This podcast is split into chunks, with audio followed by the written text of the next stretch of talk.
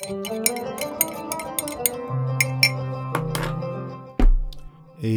اسأل الله هذيك الأيام اللي كنا نقدر نصنع فيها فيتامين سي يا سلام أيام الزمن الجميل. تنبيه.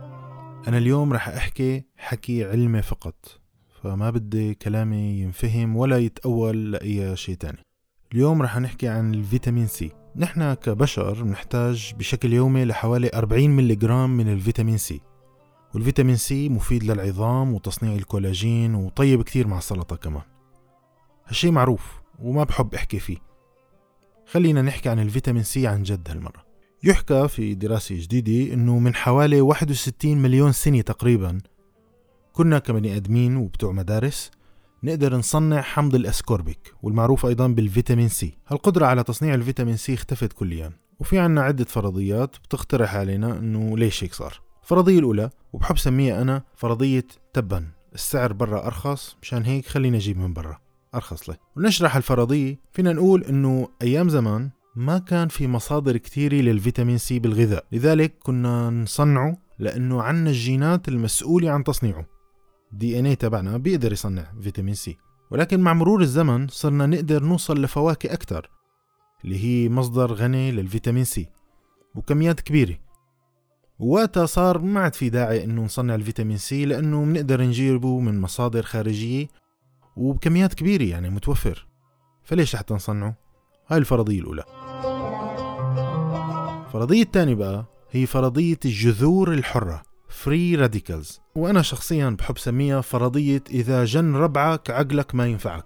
الجذور الحرة هي جزيئات مجنونة وهي بالأساس بنت عالم وناس ومرباي وما حدا بيقدر يحكي عليها كلمة وحدها. ولكن بسبب التفاعلات الاستقلابية تبعت الهدم والبناء بالجسم صار يطلع عنا جذور حرة كتيرة. لأن بمعلومكم أيام زمان كان الناس ما يطلعوا يصطادوا بشكل يومي. كانوا يصيدوا مرة أو مرتين بالأسبوع ويأكلوا من هالثمار المتوفرة موجودة بشكل طبيعي بالبرية مثلا. ولكن بعد تطور أدوات الزراعة والصيد اختلف الترتيب كليا فصار في حركة بشكل أكبر. صار في استخدام لعضلات كانت ما بتستخدمش بشكل كبير بالسابق. يعني مثلا مثلا نفس شعورك لما بتروح على الجيم لأول مرة بحياتك وما عاد تعيدها طبعا. وبتحاول وقتها تثبت لحالك وللبقيه اللي عم يتدربوا صار لهم سنين إنه أنت قوي وشجاع وفينك تشيل. فبتروح وبتشيل أقوى وزن وأكثر وزن بتقدر تشيله. وقتها حتما رح ترجع على البيت آه، أمورك تمام بتنام بتفيق ثاني يوم معضل السبب إنه أنت استخدمت عضلات كنت ما بتعتمد عليها ولا بتحملها جهد كبير. المهم هالقفزة هاي لما صار الواحد لازم يطلع ويصطاد ويحرك عضلاته بالزراعة والأدوات واستخدام أدوات أدوات جديدة بشكل كبير. القفزه النوعية هاي بطريقة الحياة صارت تخلينا نطالع مخلفات أو جذور حرة بكمية أكبر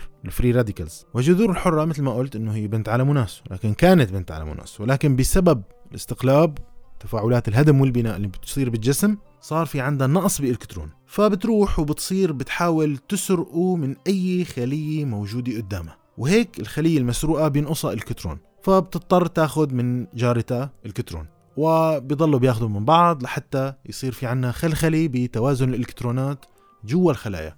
وممكن هذا الشيء يوصل لل DNA وهون عاد بتصير عنا في شغلات اسمها طفرات وراثية mutations لتلافي هالموضوع كله ما نفوت بهالمعمعة من الأساس كان تصنيع الفيتامين سي داخليا داخل الجسم اللي بنسميه endogenous synthesis of vitamin C كان يعني ما يفي بالغرض داخليا. وبنفس الوقت في عنا كتير فواكه وخضار وهالفواكه والخضار فيها فيتامين سي بكميات أكبر. فليش لحتى تصنعها وتعذب حالك جوا الجسم؟ خلاص جيبها من برا وريح راسك. وفعلا هذا اللي صار. بصراحة في فرضيات كثيره لوقف قدرتنا على تصنيع الفيتامين سي. ولكن ما رح نغوص فيها كتير. هلا من ناحية ثانية في كتير من الثدييات كانت وما زالت تقدر تصنع الفيتامين سي. فكتير من الثدييات بتقدر تعمل هيك. ولكن في حيوانين بالذات فقدوا هالقدره وهن خفاش الفواكه والخنزير الغيني. خنزير الغيني هو ما خنزير هو نوع من أنواع القوارض بس هيك حبوا يسموه مش عليه الاسم. بالإضافة للحيوانين اللي ذكرتهم نحن عندنا البشر. البشر كمان فقدوا القدرة على تصنيع الفيتامين سي. هلا أنا ما حابب خوض كتير بعلم الوراثه ولكن بقدر أقول لك إنه نحن جوا الخلايا الجسم تبعنا في ال DNA وال DNA البشري في عندنا معلومات لتصنيع تصنيع الفيتامين سي. ولكن بسبب الفرضيات المذكورة اللي حكينا عنها ما عاد في داعي نصنعه لأنه من برا أرخص. وهذا كلام قديم شوي بالتسعينات ولكن في كلام جديد هلأ. شو هو؟ وجد العلماء مؤخرا أنه السبب أنه نحن ما عاد نقدر نصنع الفيتامين سي هو سبب أسمى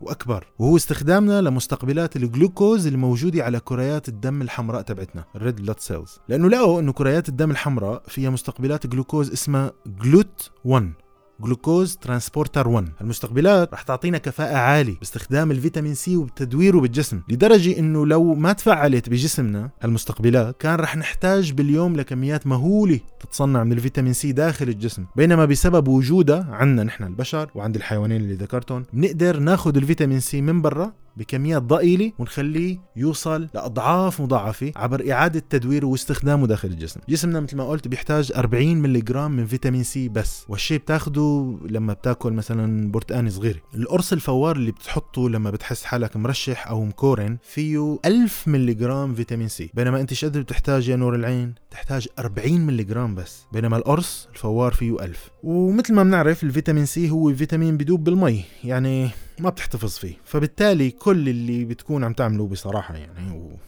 وما تفهموني غلط لما بتاخدوا هالقرص الفوار آه، بهالكمية المرتفعة من الفيتامين سي بتكون إنه أنت عم تفوت على الحمام وتطالع يعني منتج غالي الثمن اللي هو البول. بيكون بول غني بالفيتامين سي. غير هيك ما عم تعمل شيء لأنه هو الزيادة اللي بدك تاخذها بدها تنطرح. ما بتستفيد منه ابدا. هيك بكون خلصت حلقة اليوم. إن شاء الله تكون كانت خفيفة كالعادة. كان معكم عبد المنان فاضل من بودكاست تغذية بالعربي. والسلام.